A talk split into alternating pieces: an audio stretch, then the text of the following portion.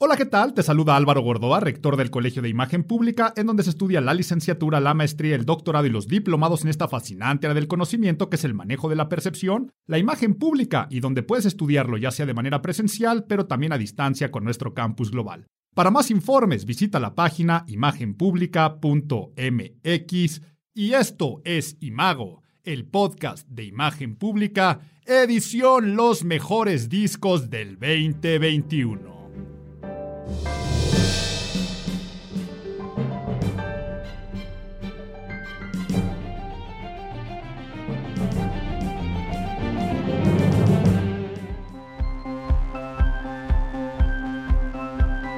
technology came and stole my living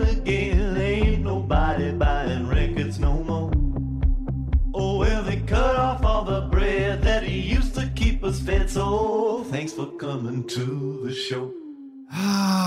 Lucky to be alive. Muy, muy suertudos de seguir vivos porque estoy empezando fondeando con esta canción de My Morning Jacket, Lucky to be alive, porque creo que puede representar el espíritu de este inexistente 2021. El año 2021 a mi parecer es un año que nunca existió y que no tendremos recuerdos de él. A ver, ¿por qué no tendremos recuerdos de él? Porque si bien está marcando la historia de la humanidad, a mi parecer es una gran resaca, una cruda, que estamos todavía padeciendo del 2020. ¡Qué rápido se nos fue el año! Lo escuchamos año tras año, pero este año existió. O sea, yo creo que desde enero, febrero no nos dábamos cuenta si ya había iniciado o no había arrancado, que si las vacunas que ya salen, que si regresamos a la vida, pero no regresamos del todo, que si el home office llegó para quedarse, como que estamos aprendiendo a jugar las nuevas reglas del juego en un año que ya si lo decimos musicalmente hablando, que es el objetivo del podcast, es un año en el cual esa cruda, esa resaca, pues deja discos y deja musicalmente hablando muchas reflexiones de que se ve que a los creadores, a los artistas, les movió lo vivido el año anterior. Pero si aquí les hablo a nivel personal, para mí los años que terminan en 1 y 2, o sea, por ejemplo, si nos fuéramos al 91, al 2001, pero sobre todo el año siguiente, para mí son años que me han marcado musicalmente hablando. Por ejemplo, hace 30 años, para mí me cambia la historia de la música para siempre. En 1991 surgen discos como Nevermind de Nirvana, el Ten de Pearl Jam, los Your Illusion de Guns N' Roses, surge el Blood Sugar Sex Magic de los Red Hot Chili Peppers. Y yo estaba en esta época de crecimiento, de rompimiento y me cambió para siempre la historia y así yo me podría dar un salto a los discos de los Strokes en el 2001 y este año yo tenía ciertas expectativas de es un año que termina en uno y por lo tanto musicalmente hablando me voy a sorprender y no creo que vaya a haber un solo disco que yo vaya a anclar con este año 2021. Yo soy muy estadístico en el torno de los, de los discos. Siempre que sale, oye, ¿en qué año surgió este, el self-title de Sublime? Ah, pues me voy al 94. ¿En qué año surgió? No creo que yo este año tenga algún momento preciso anclado a alguna historia musical, así como en el 2020 aquí les acepté que hubo muchos discos que me marcaron. El 21 musicalmente hablando marca el regreso de la industria musical. Nuevamente, lanzamiento de viernes con viernes. La música en vivo regresa a foros. Por ejemplo, Lula Palusa en Chicago se vuelve a hacer rompiendo todas las asistencias. Aquí en México regresa el Corona Capital, pero a su vez vuelven a cancelarse muchas giras y ahora a finales de este año con el Omicron, la nueva cepa del COVID, pues otra vez a cancelarse la música. Por eso les digo el 2019, año que tal vez nunca existió, pero dejémonos de toda esta charla y palabrería y a lo que vinieron a escuchar, ¿cuáles son los que a mi parecer fueron los mejores discos de este año? Mi conteo tradicional, mi capricho, mi caramelito a mi gusto y a mi hobby que les comparto y les regalo y que sé que muchos de ustedes ya siguen también esta tradición, pero no está de más recordar algunas reglas de este conteo. Reglas autoimpuestas. Y la primera regla, que tal vez no es autoimpuesta, pero siempre la dejo muy en claro, es que como todo conteo musical, como toda recopilación de gustos de un arte, es totalmente subjetivo. Son mis gustos, las canciones y los discos que a mí me vibraron, me movieron de acuerdo a mis gustos musicales. Por lo tanto, todos esos comentarios que el video de YouTube o a través de mis redes sociales llegan relacionados a Ay Álvaro, es que nunca pones nada en español. Pues no, porque tal vez no hubo ningún disco en español que me haya vibrado ese año. O ¿por qué no pusiste el de Adele o el de Coldplay? Pues bueno, porque no puedo ni con uno ni con el otro musicalmente hablando. No estoy diciendo que sean malos. Es finalmente mi conteo, es mi capricho. Entonces lo primero es que es totalmente subjetivo y les comparto mis gustos musicales. Segunda regla. Segunda regla. Tiene que ser música original que haya debutado ese año, lo que deja totalmente afuera a cualquier tipo de recopilatorio, deja afuera, eh, por ejemplo, este año no podría participar Taylor Swift, que gran genialidad, ¿no? Lo que está haciendo Taylor Swift de regrabar sus discos para poder tener derecho de los mismos. Entonces, por ejemplo, no podría entrar el Red de Taylor Swift, que es un discazo, pero yo que sé, como amante de Prince, de hecho los que están escuchando el podcast, traigo puesto una playera de Prince a quien admiro muchísimo, pues por supuesto que saca el disco tan esperado que se quedó en, en The Vault, quiere decir en su caja fuerte, el Welcome to America, pero no puede entrar. ¿Por qué? Pues porque es lucrar con el muertito. Si Prince nunca quiso sacar ese disco, era por alguna razón. Música original de ese año. Y la tercera es me limito siempre a los mejores 20 discos del año, lo que no quiere decir que tenga que utilizar los 20 lugares. Incluso si se acuerdan el año pasado, por una loquera del día de la grabación, dije que lo iba a limitar a 10 que porque la pandemia nos había ayudado a vivir con menos y que teníamos que hacer sacrificios. No sé, me volví loco. Luego me arrepentí, ¿eh? se los acepto, porque escucho la playlist y digo, ¿cómo dejé fuera esas canciones? Y lo limité a 10. Este año, la lista no llegó a los 20. Quiere decir, para mí no fue un año de gran satisfacción musical que haya tenido que quitar. Pero, ¿por qué no llenarla e inflarla? Porque dentro de esta limitación de 20 tienen que ser discos que yo considere que ninguna canción sobra, que los puedo escuchar de principio a fin y que no hay nada que sean los famosos fillers, ¿no? Las canciones llenadoras. Entonces, ahora que estaba haciendo mi recopilación y que estaba dándoles lugares, me di cuenta que hubo algunos discos que hubieran entrado en un top 20, pero que en realidad les saltaba, ¿eh? Vamos a quedarlo y vamos a dejarlo en 12 canciones. Pero por ejemplo, la número, el número 13 era el disco de The War on Drugs.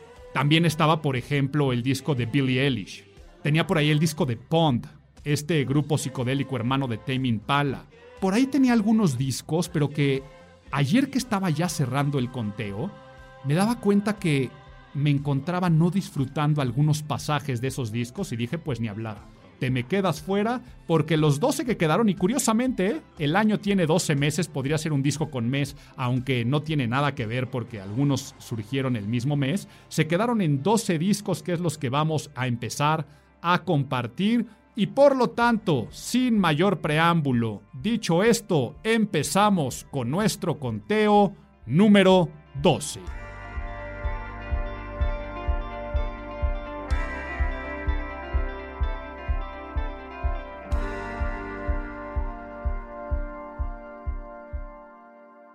Este es el top de Álvaro Gordoa.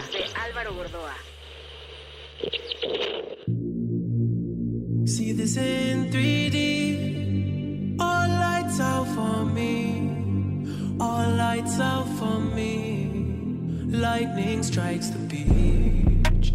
80 degrees. Warm it up for me.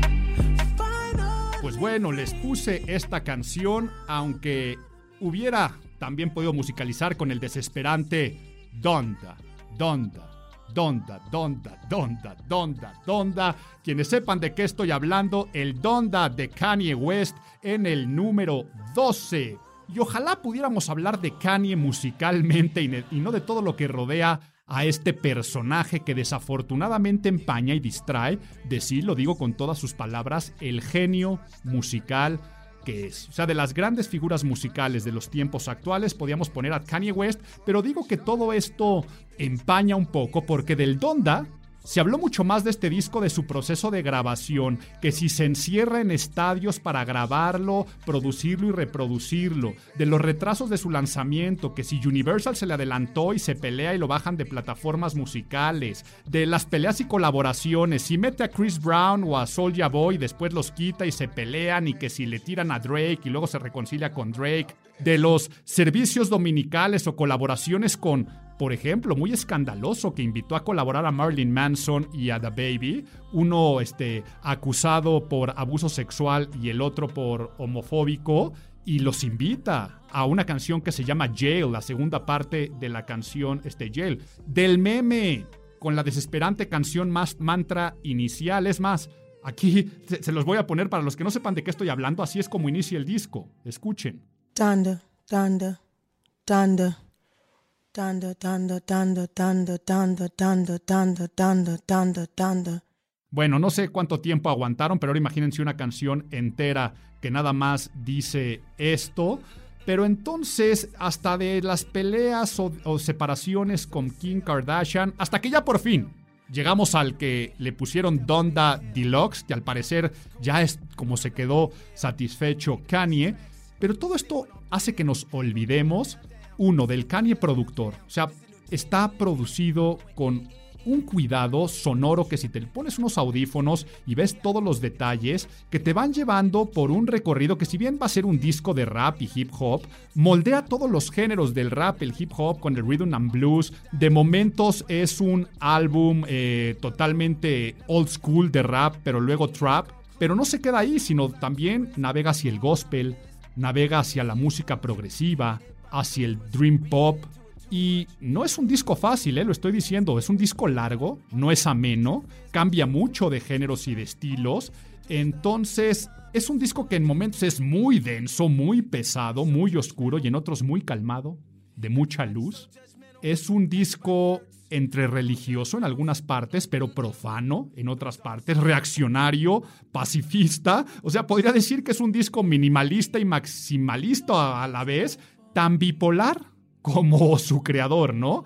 Pero es un disco que escribe historia musical y que una vez que le entras al Donda de Kanye, ya no sales y se te queda en la cabeza. Tengo que aceptar que me costó, pero vale la pena el costo a pagar. O sea, el precio de decir, híjole, no sé si me está gustando o no me está gustando.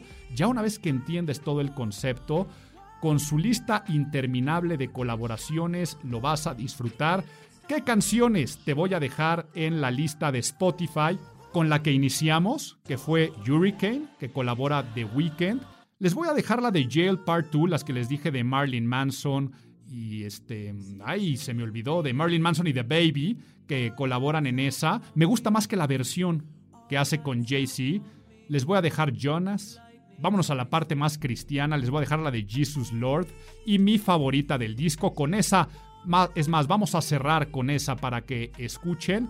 Una de las canciones más preciosas de este año, la colaboración con Kid Cudi y nunca se te pasa por la cabeza que es Kanye West, mi favorita del disco Moon. Con eso te dejo el 12 Donda de Kanye West.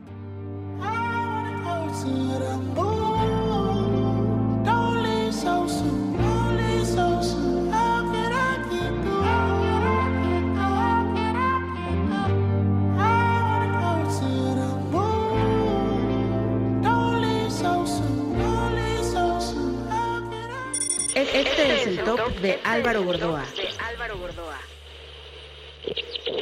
All my favorite songs are slow and sad. All my favorite people make me mad. Everything that feels so good is bad, bad, bad. All my favorite En el 11, River Cuomo y compañía, uno de mis grupos favoritos, Wizard, con el OK Human. Sin duda ya empezamos a ver ahí el sarcasmo siempre del grupo, haciendo referencia al OK Computer de Radiohead, pero aquí es un disco totalmente humano, un disco muy orgánico, pero un disco orquestal.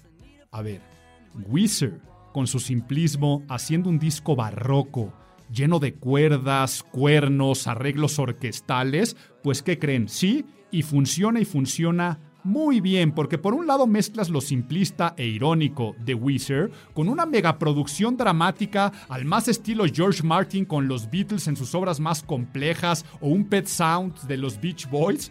Eh, y te sale el OK Human, que por desgracia es un disco que pasa desapercibido porque también lanzaron este año el esperadísimo pero también malísimo a mi parecer Van Weezer, que era un disco inspirado en las leyendas del heavy metal ochentero, del hair metal, y desvió la atención porque además los lanzaron con dos semanas de tiempo.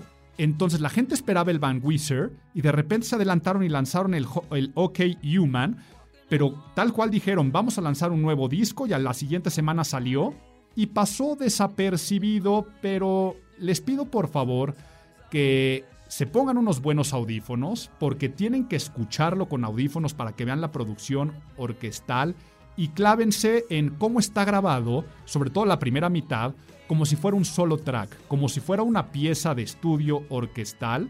Y tal cual es, se reunieron en estudio con orquesta de 38 piezas, donde el protagonismo no son los instrumentos del rock, o sea, no se percibe el bajo, la guitarra y la batería, nada más se perciben por ahí en un par de canciones. La mejor forma de entenderlo es escuchando. Te voy a dejar en la lista de Spotify las primeras cuatro canciones, yo creo, en el orden para que lo disfrutes. Y entonces, en esta parodia del OK Computer de Radiohead, que todo es muy humano y orgánico, sigue siendo esta parte cheesy de, de, de Weezer. Quiere decir, son muy cursis, muy simplistas, muy vacíos en letras. ¿eh? Nunca encontrarás profundidad en las letras de Weezer, pero que ahora, con este tipo de producción, es, ya, ya salieron los nominados a los Grammys.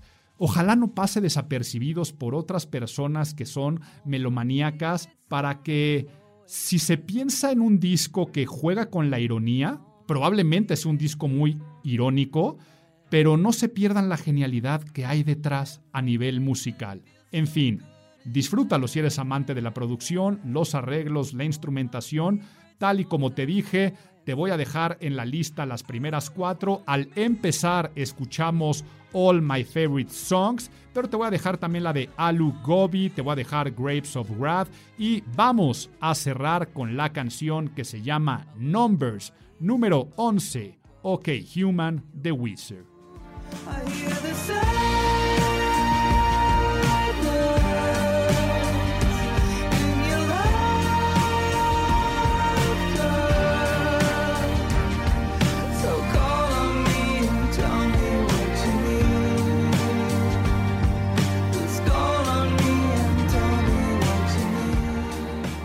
Este es el top de Álvaro Gordoa.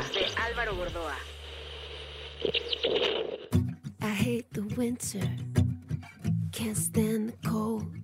I tend to cancel all the plans. But when the heat comes, something takes a hold. Can I kick it? Yeah, I can. Y empezamos con el top 10, los mejores 10 discos del año. Y el número 10, para los que ya reconocieron, el Solar Power The Lord. Uno de los discos sin duda más esperados del año. ¿Por qué? Por la gran espera, ¿no? Por el descanso musical de cuatro años que se toma Lord después del grandioso eh, disco pasado. De hecho, fue parte del conteo, el melodrama tuvo que haber sido hace cuatro años porque fue su descanso, pero también gran esperado por la producción de el productor más hot del momento, de Jack Antonoff, quien ha trabajado para Taylor Swift, quien ha trabajado, este, por supuesto, todos sus proyectos con Fon, con Bleachers, pero con San Vincent. El productor sin duda más importante regresa de la mano con una de las artistas más esperadas. ¿Y qué creen? Que comprueba que no siempre crear tantas expectativas es recomendable. ¿Por qué? Porque los fans y también la crítica esperaba más, ¿ok? Esperaba más. Si bien le habían funcionado muy bien los cuatro años entre el Pure Heroine cuando salió la canción de Royals y después el sorprendente melodrama, ahí le funcionó mucho por el bandazo de producción que dio. En este momento no le funcionó tanto porque es un disco que no arriesga, es un disco que no sorprende. Ahora bien, no se confundan, es un discazazazazazazo por la genialidad lírica y melódica de Lord, o sea, todo el storytelling de sus canciones y la producción de Jack Antonoff, que está totalmente inspirado y evocado hacia el pop de los 90, ¿no? Si, si ustedes lo escuchan y piensan que es un disco de Nelly Furtado, de Natalie Imbruglia, de Sheryl Crow, de Jewel, les va a sonar a eso, pero finalmente se queda en eso, un disco de pop digerible, disfrutable y muy a gusto para tenerlo de fondo. Es un disco que no te enteras que está pasando, entonces si vas manejando una carretera o lo tienes de fondo mientras estás estudiando, es muy a gusto, pero ojo, eh, viniendo de Lord, no sé si haya sido lo mejor, que no sorprende y que sea nada más un disco de pop disfrutable. Aunque la entiendo, ¿eh? La entiendo. Literalmente Lord desapareció cuatro años y digo literalmente porque no se supo nada de ella, ni qué estaba haciendo, ni en qué estaba trabajando. Sabemos que se fue a su natal Nueva Zelanda, pero eh, se fue harta de la fama, ¿no? Nunca se esperó lo que pasó con sus primeros dos discos y sobre todo la dejó muy agotada eh, su disco anterior. Entonces yo creo que se fue a relajarse, a meditar y por eso regresó con algo tan sencillo, tan bonito. Es un disco que sí le pondría el adjetivo de bonito, con un disco tan orgánico, no tantos trucos de consola como el melodrama, y de una conexión espiritual con la naturaleza. O sea, habla, casi todas sus canciones hablan de la alegría de la vida, de ver con la naturaleza, de relajarte, de echarte, de tomarte la vida a la ligera. Totalmente opuesto al, al disco que hasta se llamaba melodrama, ¿no? O sea, se le quita todo el drama y se va al relax. Muy disfrutable por las melodías, las armonías vocales, y sobre todo, como les decía, el storytelling que demuestra que es una de las grandes letristas de eh, la música contemporánea. Y te voy a dejar lo que escuchaste al principio, era Solar Power, la canción que le da inclusive nombre al disco. Te voy a dejar eso en la playlist de Spotify. Te voy a dejar también The Pad. The Pad es como empieza el disco, te la dejo en la playlist. La de California, te la dejo porque habla de este espíritu que estoy tratando aquí de comunicar. Y vamos a cerrar y te voy a dejar con Stoned at the Nail Salon, o sea, pacheca o drogada en el estudio de, en el salón de uñas, para que vean entonces, yo creo que los efluvios de la acetona tal vez le hicieron también un poquito de, de estragos y es el tipo de melodías que van a escuchar. Entonces, te dejo con esa canción y en el número 10, el Solar Power de Lord.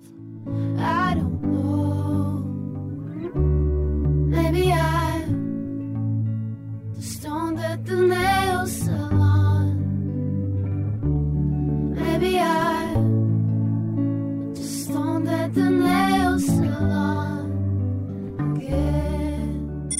Este es el top de Álvaro Gordoa. Small town girl, Coca Cola grin, honeysuckle skin, born beneath the ready sign of a strawberry moon. En el número 9, uno de mis favoritos siempre de los conteos, pero con un disco totalmente disruptivo a lo que normalmente hacen. Sí, eso tan bonito que estamos escuchando de fondo son los Killers, Brandon Flowers y compañía, los de Las Vegas, con su sorpresivo disco Pressure Machine. Y digo sorpresivo disco porque igual son de esas cuestiones y ejercicios que se quedaron en la pandemia. Brandon Flowers se fue a su pueblo natal, un pequeño pueblo de Utah donde nació, e hizo canciones inspiradas en estos personajes que a la mera hora no salió a la luz, porque el que salió a la luz el año pasado fue el de este, Imploding the Mirage, también quedó en el conteo del año pasado, un disco con todo el dramatismo y toda la teatralidad de la megalomanía de Brandon Flowers llenando estadios y canciones coreables.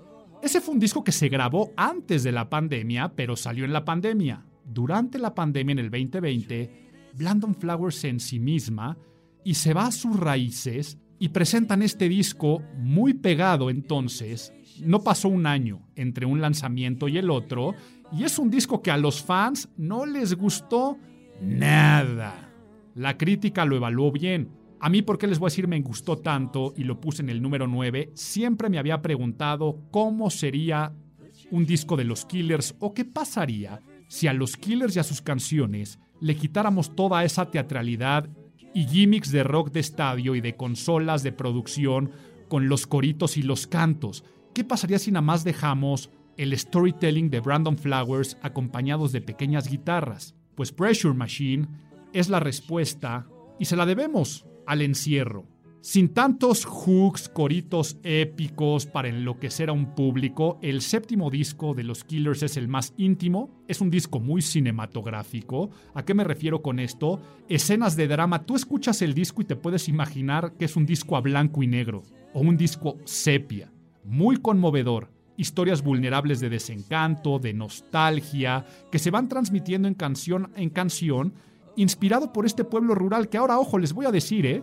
Todas las canciones tienen como intro entrevistas con los pobladores y a ratos llega a desesperar. O sea, a ratos llega que de una canción a otra echarte un monólogo de una persona de un pueblo contando cómo le gustaban los caballos, eso sale sobrando, pero el resultado final es un álbum de americana, o sea, de música rock con blues con country que si bien dije que a los fans no enloqueció, a la crítica y a los melómanos sí nos refrenda que Brandon Flowers es uno de los mejores letristas contemporáneos y supongo sabía su riesgo, ¿no? Supongo por eso lanzan dos discos que pone a los dos killers en la balanza en tan poco tiempo. Lo considero sano que lo haya hecho Brandon Flowers. A ver, ya te di y fuimos este, complacientes con el público, con el Imploding de Mirage. Ahora déjame ser autocomplaciente y te enseño lo que puedo hacer sin tantos recursos de producción. Y si bien no va a ser un álbum épico de los Killers, se agradece mucho su desnudez, desnudez que escuchamos en la canción con la que abrimos, que es la de Runaway Horses, donde colabora este Phoebe Bridges, una canción muy bonita, Runaway Horses. Te voy a dejar, a ver, deja pienso cuáles te dejo. Te voy a dejar Cody. Cody es una canción que me recuerda al REM, más vulnerable, al de Everybody Hurts, por ejemplo. Te voy a dejar una que se llama In Another Life y vamos a cerrar con la que le da título al disco. Es más, voy a hacer aquí un ejercicio porque quiero que escuchen esto de Pressure Machine, la canción con la que voy a dejar al final. Hay un falsete, o sea, se pone a cantar Brandon Flowers. Yo creo que también se imaginó que iba a ser una colaboración con alguna mujer, pero a la mera hora la grabó él con un falsete, quiere decir con una voz muy, muy aguda, y él mismo hace el juego de las dos voces. Y ese falsete, en el coro final, se sustituye con un violín exactamente en el mismo tono. Entonces tu cerebro piensa que vas a entrar al coro, pero la realidad es que entra un violín y le hace una canción preciosa. Voy a hacer ese ejercicio. Mira, vamos a empezar primero con la parte del el coro de, del Pressure Machine donde entra este falsete y escucha esto.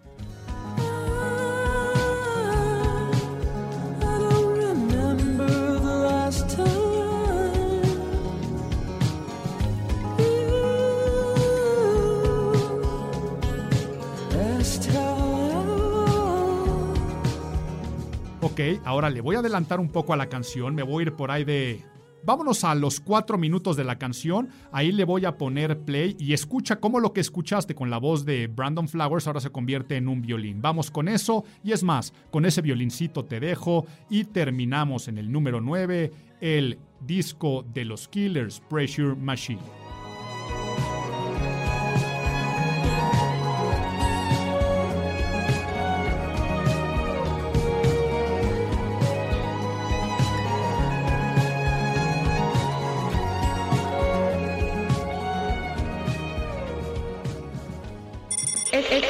top de Álvaro Gordoa.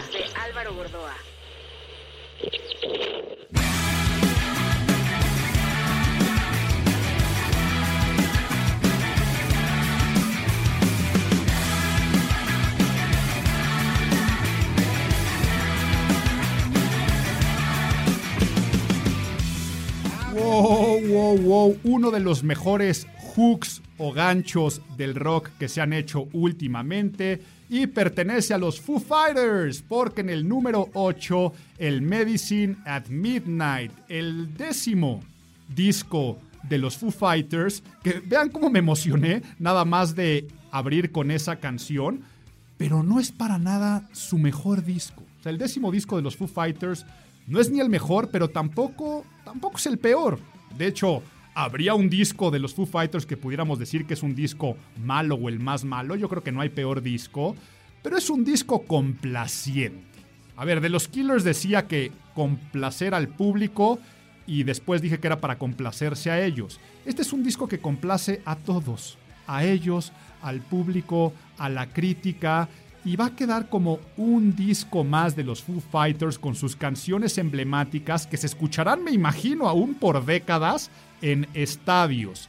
Y es que tiene una mezcla bien particular de todas las raíces musicales y géneros en los cuales Dave Grohl se ha inspirado. Entonces es un disco muy Foo Fighters porque así te puede mezclar desde, desde Motorhead. O sea, por ejemplo, si pones una canción como No Son of Mine, suena a Ace of Spades de, de Motorhead.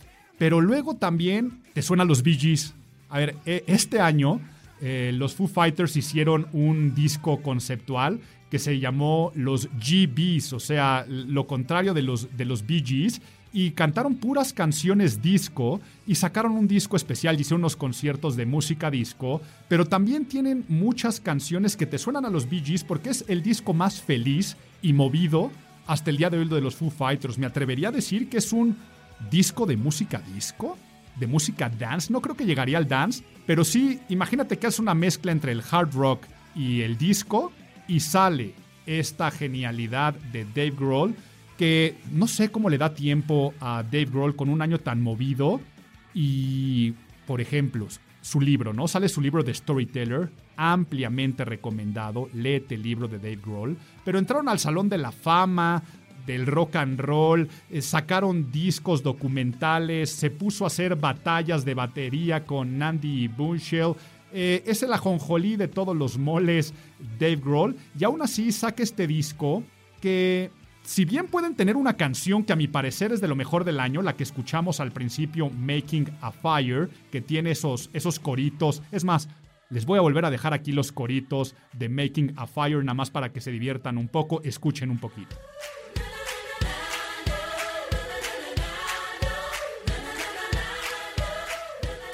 Ok, si bien tiene una canción como Making a Fire que quedará para la posteridad dentro de los clásicos de los Foo Fighters, es la misma gata revolcada, ¿ok? O sea, tú escuchas la gran mayoría de las canciones y dices, esto me suena a los Foo Fighters de cualquier otro disco. Sí, por ahí tiene una que se llama Shame. Shame sí rompe con todo, al grado de que fue la que sacaron como sencillo, y cuando salió el nuevo sencillo y single de los Foo Fighters dije, "Ay, híjole, no sé si me encanta o la detesto. Pensé que iba a ser un disco más revolucionario y no.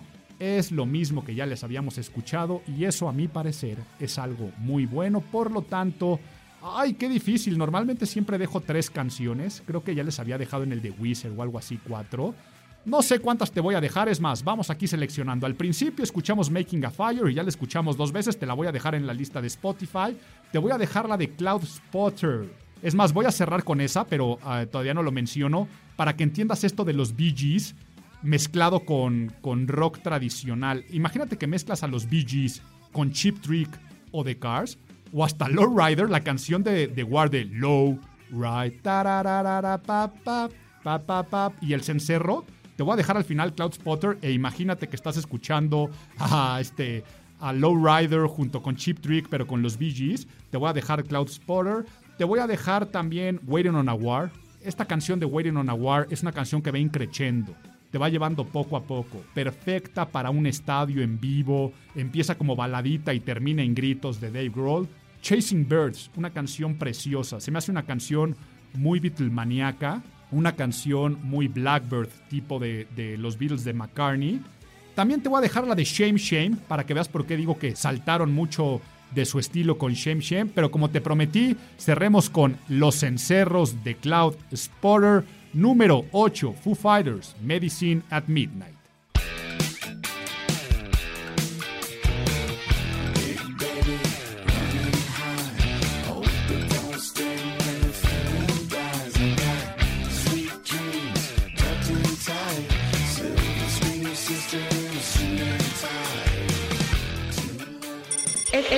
El top de Álvaro Gordoa.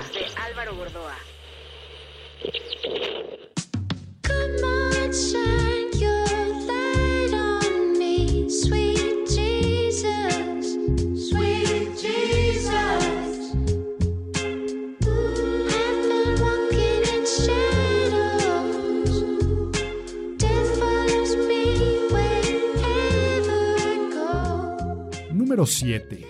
A ver esta preciosidad que están escuchando. No sé si sonará muy hereje. sí, lo voy a decir. No sé si esto, no sé si exista un género musical que se llame Cristiano Pacheco.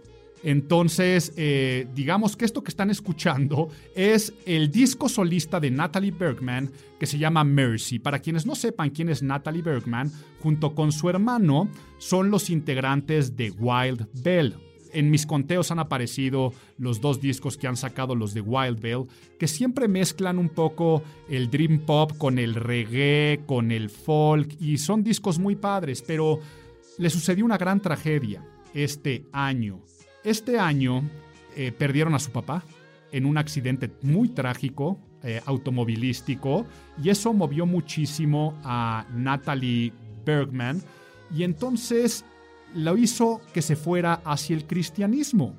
Natalie Bergman, de Wild Bell, imagínense que si tú reúnes a un grupo de hippies marihuanos tirados en un parque, vestidos de blanco, cantando canciones de protesta, pero que en realidad encontraron a, a- a Dios y se hicieron cristianos y le hablan a Jesús, Así es como están las composiciones. De hecho, lo digo, es un disco que entra dentro de la catalogación de género de música cristiana. Todas las canciones hablan de Cristo, de alabanzas a Cristo. La temática y las letras son alabanzas al Señor y les digo que surge por esta muerte muy trágica que tuvieron los hermanos Bergman y lo hace como una forma de sanar.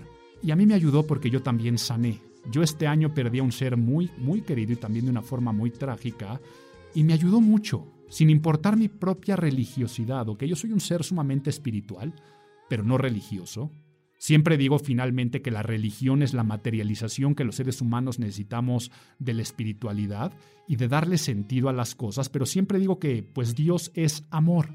Entonces, esto es un disco lleno de amor.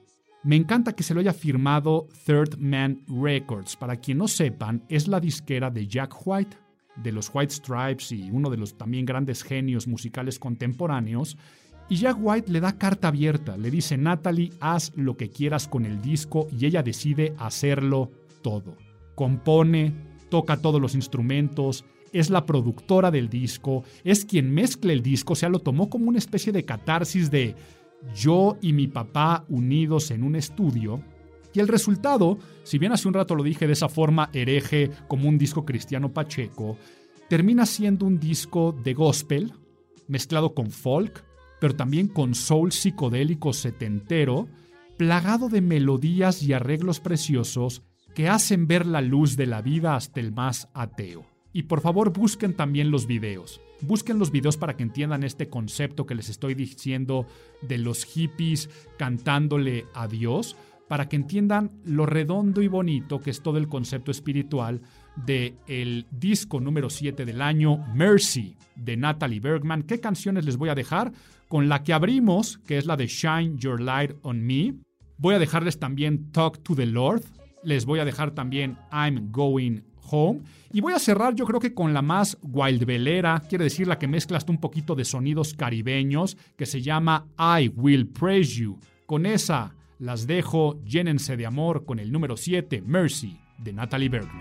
Oh my Jesus, help me understand. Will you lead us to the promised land? It is flowing with milk and honey. It is flowing with milk and honey. Este es el top de Álvaro Gordoa.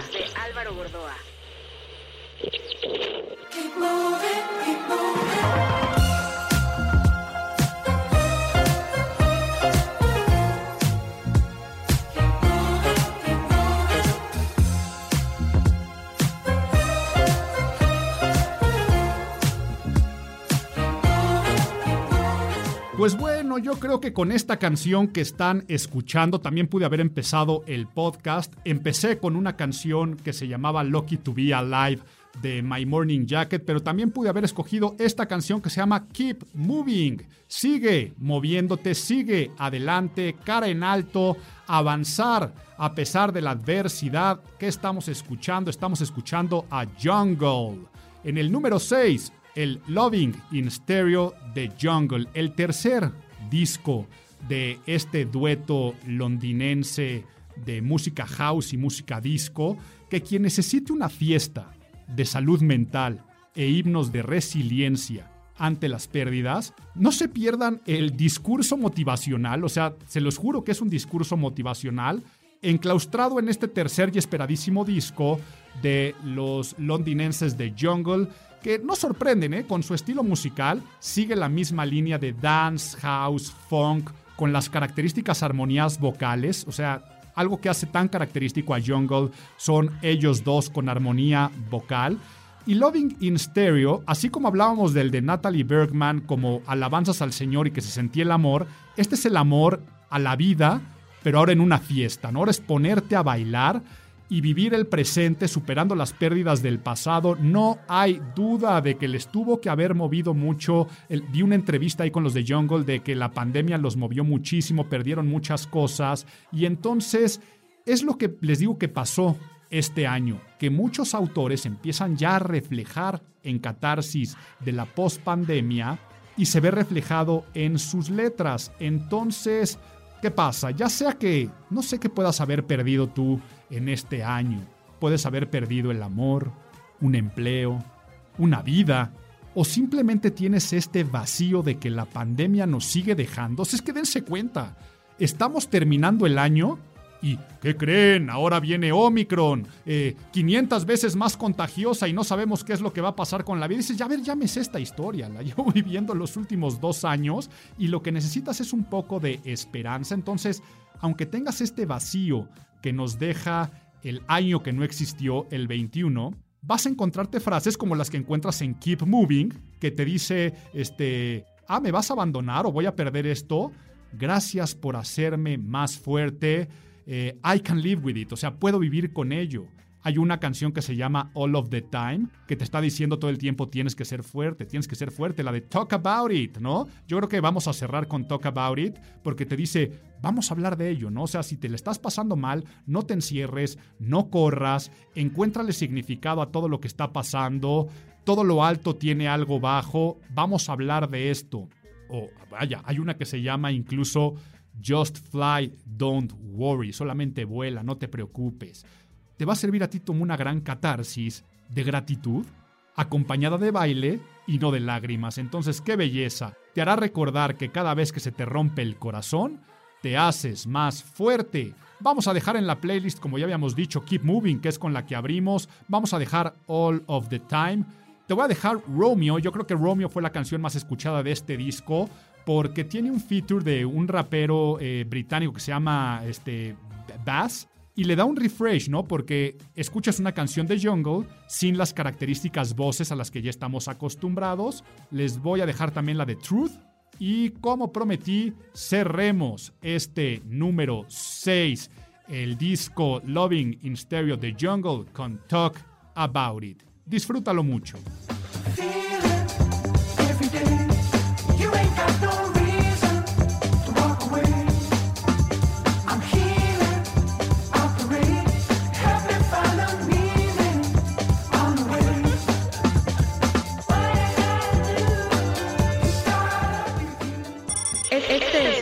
De Álvaro Gordoa.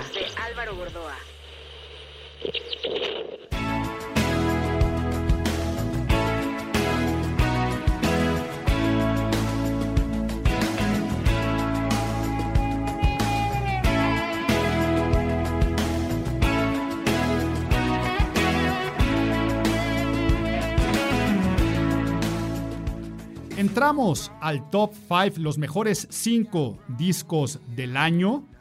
Y no, no estamos escuchando a John Melkamp. La primera vez que escuché este disco, pensé que estaba escuchando Jack and Diane de John Melkamp. Y no, estamos escuchando a otro John, John Mayer y su sub rock en el número 5. Este disco, acepto que fue un disco de tarea. ¿A qué me refiero con un disco de tarea? Mi ritual de todos los viernes, yo me despierto, madrugo muchísimo los viernes, por ahí de las 5 de la mañana estoy abriendo el ojo, y lo que hago es mi ritual favorito de viernes, que es me escucho tres discos. Esos tres discos que me escucho es, uno, el que llevo esperando, ¿no? A ver, del tipo de música que me gusta, cuál es el lanzamiento que quiero escuchar. Después me voy a un descubrimiento semanal. Me refiero a, a ver, este disco me llamó la atención, ya sea por su género, ya sea incluso a veces hasta por la portada. Siempre me voy a escuchar un descubrimiento. A veces me decepciono, a veces encuentro maravillas. Y luego mi tercer disco es La Tarea. Así le llamo La Tarea. Por ejemplo, hace un rato al empezar el podcast, hablé del de Adele.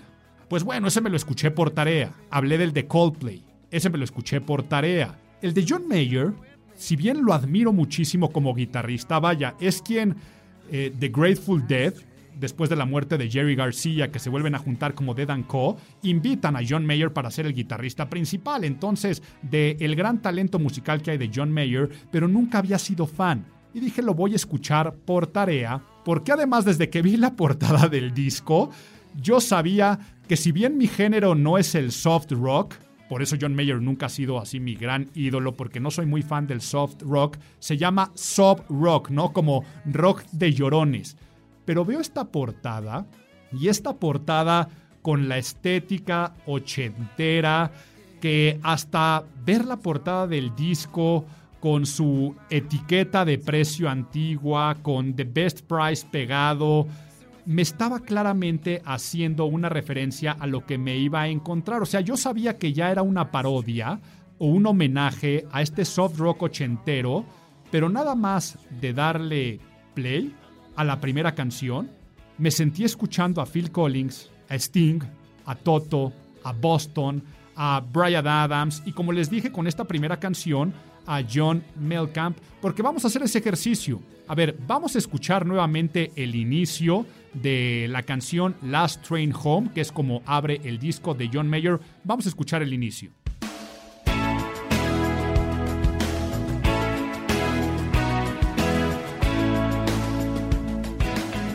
Ahora, por favor, vamos a poner Jack and Diane de John Melkamp. Escuchen esto.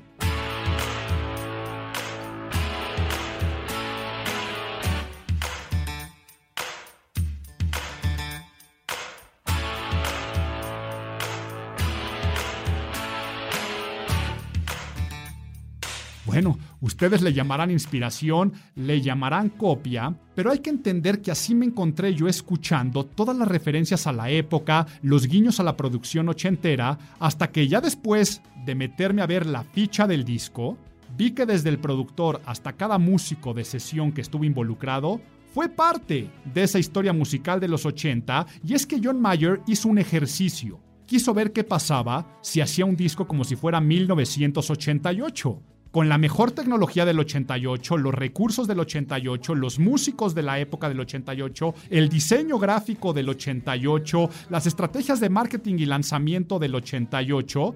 Pero ¿qué hubiera pasado si eso se hubiera quedado en una bóveda del tiempo y saliera a la luz 33 años después? Llamémosle chiste, llamémosle un ejercicio, pero si es un chiste, es un chiste que está muy bien contado.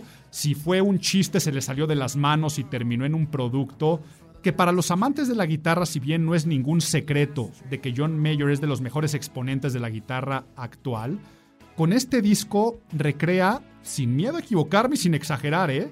al mejor Clapton de la década en la que se, inspi- se inspira este disco. Imagínate a Clapton, Eric Clapton, tocando en los 80, te vas a dar cuenta de la guitarra. Y por si fuera poco, también es un disco bastante sanador, entonces se ve que lo necesitaba yo este año, ¿verdad? Si me pegó tanto el, el Mercy de Natalie Bergman, el disco de Jungle con sus canciones que acabo de decir que eran como terapia, también es un disco bastante sanador para los que andan nostálgicos. Ve la portada, ve los videos, te vas a dar cuenta cómo está inspirada en esa época, pero lo más importante de todo es la música. ¿Qué canciones les voy a dejar? Pues bueno, ya escuchamos aquí Last Train Home. Eh, voy a dejarles New Light. A ver, ¿por qué les dejo New Light? La conocimos del, del 2018, ya suena a hit del pasado, a gran éxito comercial y pop, pero es una gran canción. Les voy a dejar I Just Feel Like, I Guess I Just Feel Like, nada más para que escuchen la guitarra. Si bien no es de las más poderosas, sí es esto que puede recrear a un Clapton. Y vamos a cerrar con mi canción favorita del disco, que al final dice cosas muy bellas acerca de las pérdidas. Dice algo como, nunca vas a entender el complejo placer de dejarte ir.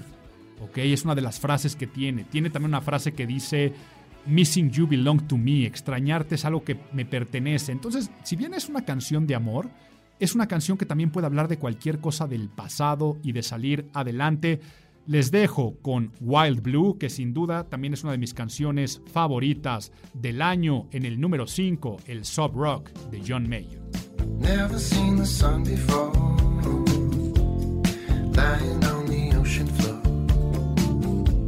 I'm walking through the wilderness living off the loneliness of wild blue. Deeper than I ever knew. E- Este es el top de Álvaro Gordoa.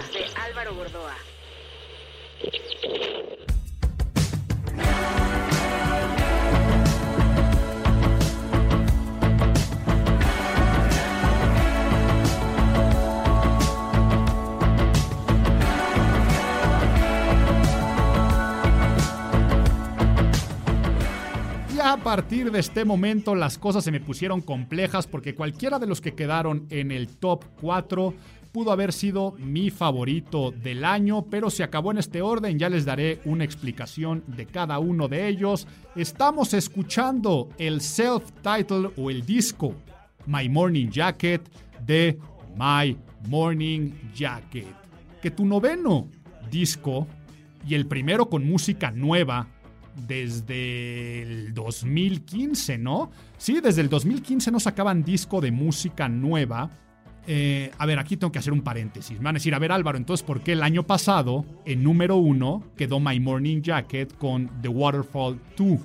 Y es que sí entraba en las reglas. O sea, el año pasado, My Morning Jacket lo que hace es se va Jim James a ver canciones que había compuesto hace mucho tiempo y dejado en el estudio de grabación cuando hicieron The Waterfall y decide revisarlas, reproducirlas, quiere decir hacer una nueva producción y lanza el año pasado The Waterfall 2. Quiere decir si era un disco de música original, si era un disco de música nueva que no había salido a la luz y que el artista decidió lanzarlo.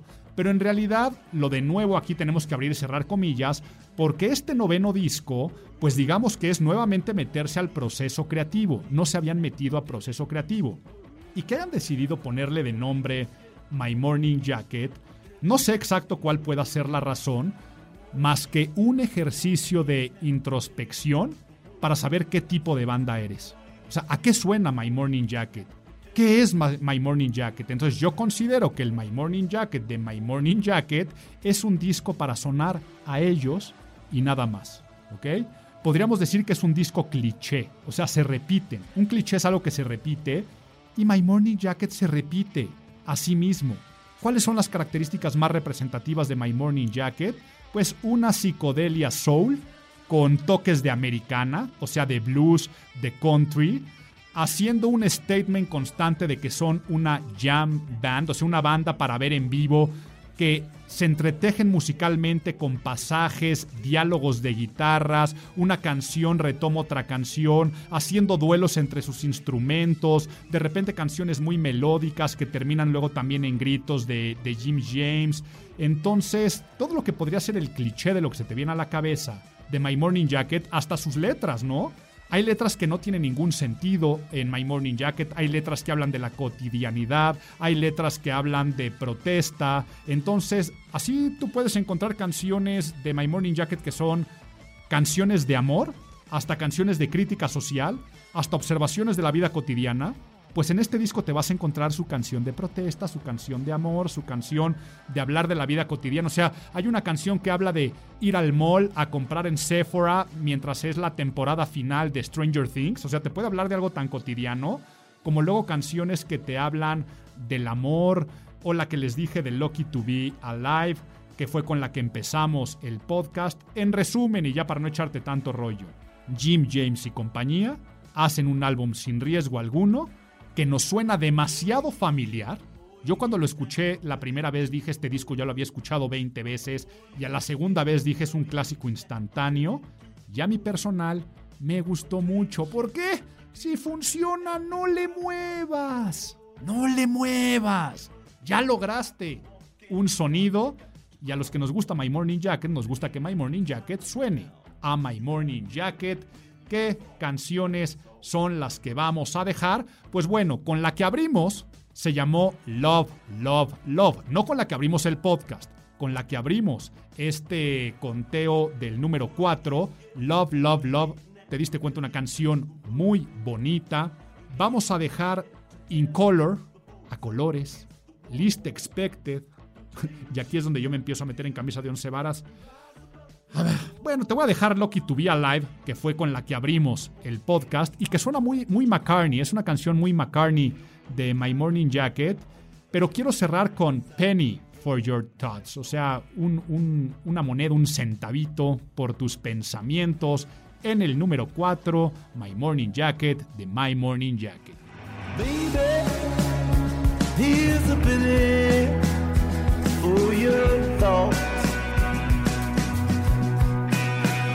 ain't got one more cent to my name, so let's hear what you got. Este es el top de Álvaro Gordoa. Some are born with the psychic reflection. Catastrophic when they go in the street.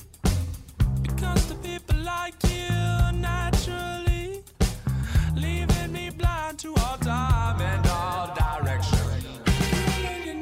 Sin miedo a equivocarme, el debut más emocionante con lo que me topé este año. Cuando hago eso que les decía de los descubrimientos, nada más le puse play a este disco y dije, ¿qué es lo que estoy escuchando?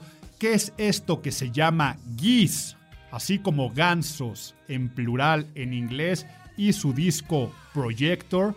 De hecho, cuando me lo topé, nada más habían lanzado un par de singles. ¿Y por qué les digo que me emociona?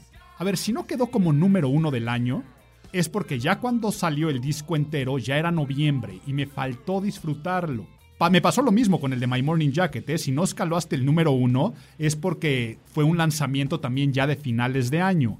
Pero no me regreso a My Morning Jacket. Con el Projector me empezó a emocionar que el rock para nada está muerto. Me emociona que aún se pueden hacer cosas nuevas, inspirándote, como siempre ha sido el rock, en las figuras del pasado, pero sin copiarlas. Emociona qué es lo que pueden hacer con la tecnología actual los rockeros más jóvenes que pueden producir estas joyas sonoras. Y son jóvenes, son chavitos, no sé, aquí ya me entra lo ruco, porque todavía van en high school, o sea, todavía van en la preparatoria. Eh, los de Geese, les digo que me sale lo ruco porque hace un rato les contaba, ¿no? Hace 30 años me cambió a mí la, la historia musical porque salió el Nevermind de Nirvana. Sí, cuando salió el Nevermind de Nirvana, de este Dave Grohl que hablaba hace un rato, tenía y, Kurt Cobain tenían 21 años, ¿ok? Ya llevaban 3 años tocando, eh, bueno, Dave Grohl no con ellos. Y sí, pues bueno, si yo en esas épocas tenía 14, 15 años y veía a los de 21, 22, decía, no, pues ellos ya, este, ya, ya, son unos señores este, eh, que, están haciendo cosas impresionantes. No veía unos chavitos haciendo maravillas musicales que cambiaron la historia. Pero ahora sí me pasa, ¿no? Ahora ya como, como rucos y digo, no, hombre, pues esos chavos sí traen onda, traen ponche, esos chamacos. Este. y la realidad es que finalmente es lo que ha existido siempre. Se reúnen en un garage unos jóvenes. O sea, lo que me sorprende, que les decía también cuando, por ejemplo, Phineas, el hermano de, de Billie Eilish, cuando empieza a producir en su cuarto y hacen un disco como el disco debut de Billie Eilish, o aquí aprovecho un paréntesis, ¿eh? también fuera del conteo, porque si hubiera entrado en el top 20, dejé el disco de solista de Phineas. Escúchenlo a nivel producción, pero no me pierdo. O sea, lo que puedes hacer el día de hoy con una computadora en tu casa, entonces eso es lo que me emociona. Que pudieron hacer este disco de rock que sé que son otras épocas y tal vez no van a evolucionar para ser los nuevos Strokes, pero claro que suena a los Strokes, o sea, sentí muy similar al escuchar este disco a cuando escuché por primera vez el Is This It de los Strokes. O sea, yo me acuerdo, cuando salió el Is This It de los Strokes dije, esto es diferente, esto es nuevo, esto es revolucionario, esto puede cambiar la, la historia de la música. Sé que tal vez al día de hoy con tanto lanzamiento y con tanta avalancha musical y que ya no son épocas de escuchar el disco entero, te puedes perder. Ah, tengo que hacer aquí otro paréntesis. Si algo, allá hablé del disco de Adele, ¿no? Que no, no, es así, no soy fan. Si algo fue muy bueno para la industria musical este año es que Adele le dice a las plataformas musicales, por ejemplo Spotify, tienes que quitar el botón de reproducción de aleatorio. Si quieres escuchar mi disco, te lo escuchas en el orden en el que lo diseñamos. Ya esto se juntan muchos músicos y Spotify a los discos le está quitando la opción de aleatorio para que si quieres escucharte el disco lo tengas que escuchar en el orden en el que fue pensado. Pero bueno, son otras épocas, entiendo que son épocas de singles, pero estos jóvenes, ya me centro otra vez en el Projector de Geese, Claro que es evidente el comparativo con los Strokes, tal vez la canción inicial con la que abrimos aquí que se llama Low Era es muy evidente, pero es evidente que son sus principales influencias, son neoyorquinos. Y me suena a todo el post-punk neoyorquino del CBGB, a grupos como Television, a grupos como Talking Heads, también otros neoyorquinos que aunque no fueran del post-punk y de la época del CBGB, eh, por ejemplo a LCD Sound System. Su vocalista a ratos recuerda a James Murphy. Hasta la estructura de las canciones en composición, por ejemplo, tienen un single que se llama Disco, suena a que si tú hicieras un hijo de los Strokes con LCD Sound System, sale Geese. Ya con eso te estoy diciendo todo. Estoy seguro que si no hubiera salido a finales de octubre este disco, escalaba a ser mi disco favorito del año. Es un disco breve, 41 minutos, que nos hace ver la luz de lo que va a ser el futuro del rock. Va a ser bien difícil elegir qué canciones te voy a dejar. De todos los discos que mencioné, acuérdate que mi recomendación es que los escuches entero. O sea, aquí no te estoy diciendo que sean canciones mejores que otras. Si te estoy recomendando los discos es para que te los escuches todo. Pero te voy a dejar, bueno, evidentemente con la que abrimos, que se llama Low Era, te tengo que dejar Fantasy Survival. Cambios de tempo muy sucios, pero muy majestuosos a la vez. Parece que se van a salir de ritmo y en la misma canción son dos canciones a la vez en cómo cambian los tiempos hacia la parte final. Me encanta Fantasy Survival, yo creo que es mi favorita del disco. Te voy a dejar Projector porque es un poco diferente. Aquí recuerdan, yo creo que hasta la época Berlín de David Bowie e Iggy Pop. Suena un poco a eso la canción de Projector. Te voy a dejar la canción inicial, o sea, el disco hable con una que se llama Rain Dance, que es escandalosamente increíble. No te vayas a dejar llevar nada más como abre el disco si es que no te gusta mucho la música más escandalosa, porque no le vas a entender. Déjalo correr y si quieres empezar por una, mejor vamos a cerrar con la canción que se llama Disco, ¿no? El que te digo que puede ser un hijo de los Strokes y de LCD Sound System. Con esa vamos a cerrar y te dejo con esa canción de el disco Projector de Geese, el número 3. Y ahora sí, los dos discos más importantes en mis gustos este año.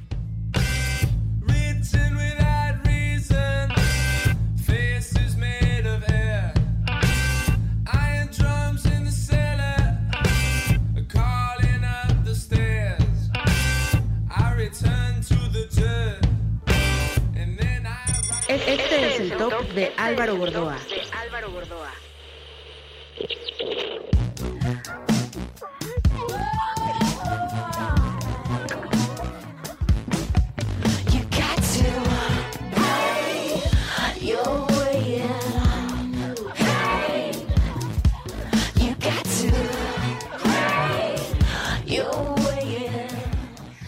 Pues no, No estás escuchando a Prince, no estás escuchando a Bowie, no estás escuchando nada de eso, estás escuchando una de mis consentidas de estos conteos, a quien no me cansó de decir que es de los grandes genios musicales de estas épocas, una vez más Annie Clark, bajo el nombre conocido musicalmente St. Vincent, con su disco Daddy's Home, ahora en un segundo lugar en mi conteo del 2021.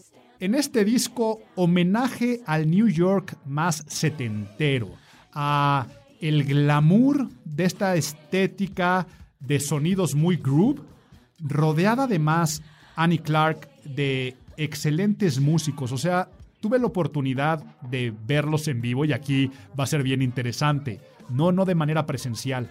El primer concierto que he pagado en mi vida para verlo a distancia fue la presentación del Daddy's Home de St. Vincent. Por favor, si pueden buscar en YouTube videos de esos conciertos para que vean por favor de los músicos que se rodea de unas coristas excepcionales.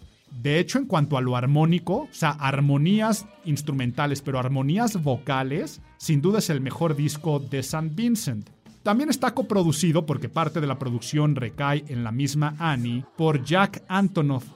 ¿Recuerdas que hablé de él cuando hablamos de The Lord?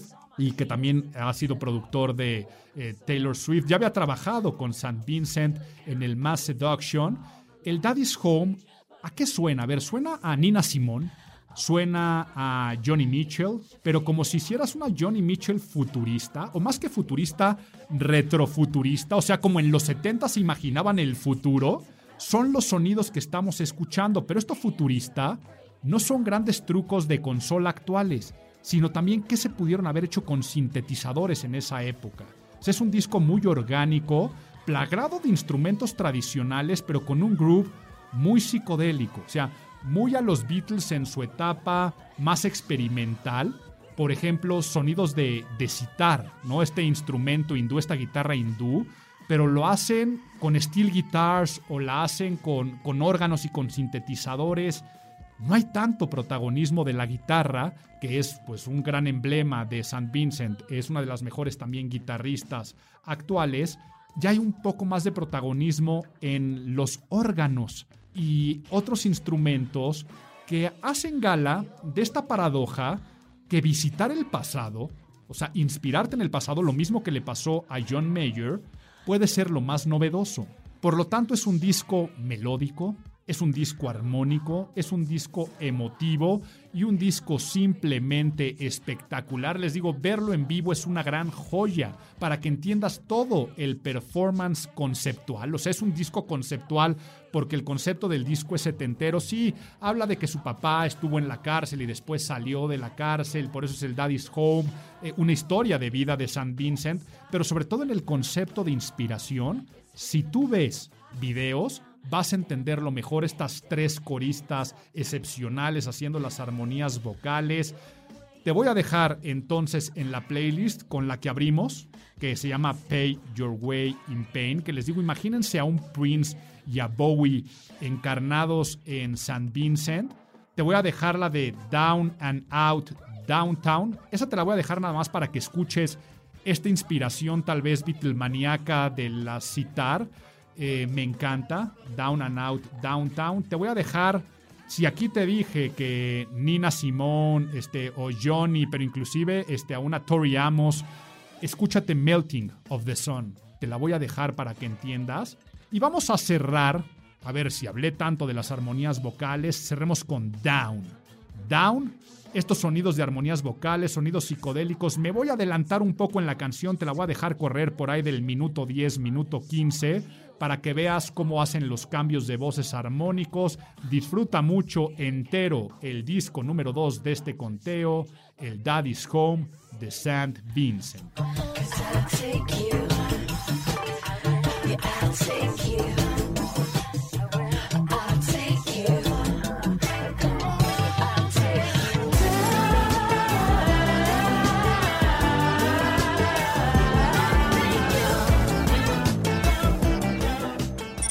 Este es el top de Álvaro Gordoa.